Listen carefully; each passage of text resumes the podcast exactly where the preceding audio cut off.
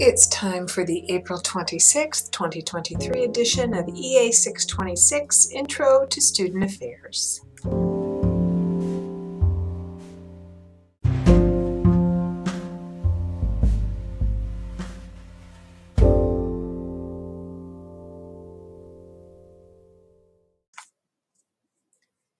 Tonight we were looking at professional development and uh, how that goes beyond going to conferences and workshops and refers to other ways that you develop yourself from the challenges that you set for yourself and the goals that you make to the ways that you never stop learning, that you continue to try to uh, adapt to changes, that you bake in inclusion.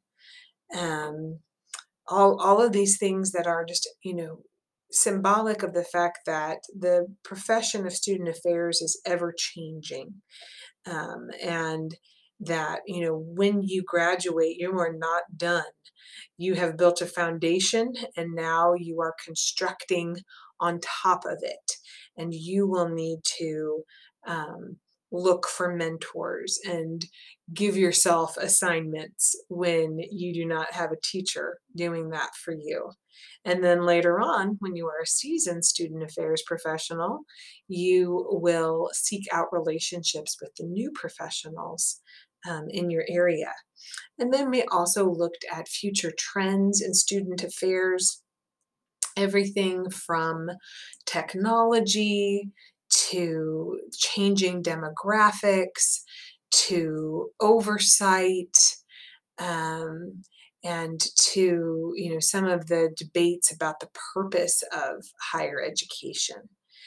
So we were just really wrapping up our, our last two chapters in the textbook, um, thinking about, you know, what we have gained from being in the program and how much more we have to go and how things may change in the future.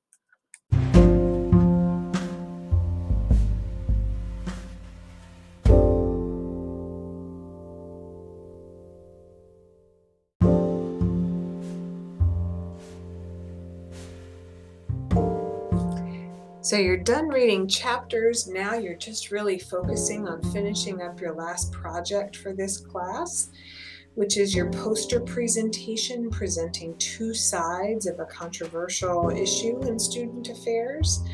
Um, and making sure that you're doing the interviews that you need to do um, and that you are uh, finding the, the resources that you need to complete that assignment. We'll talk more about that next week, as well as the final reflection.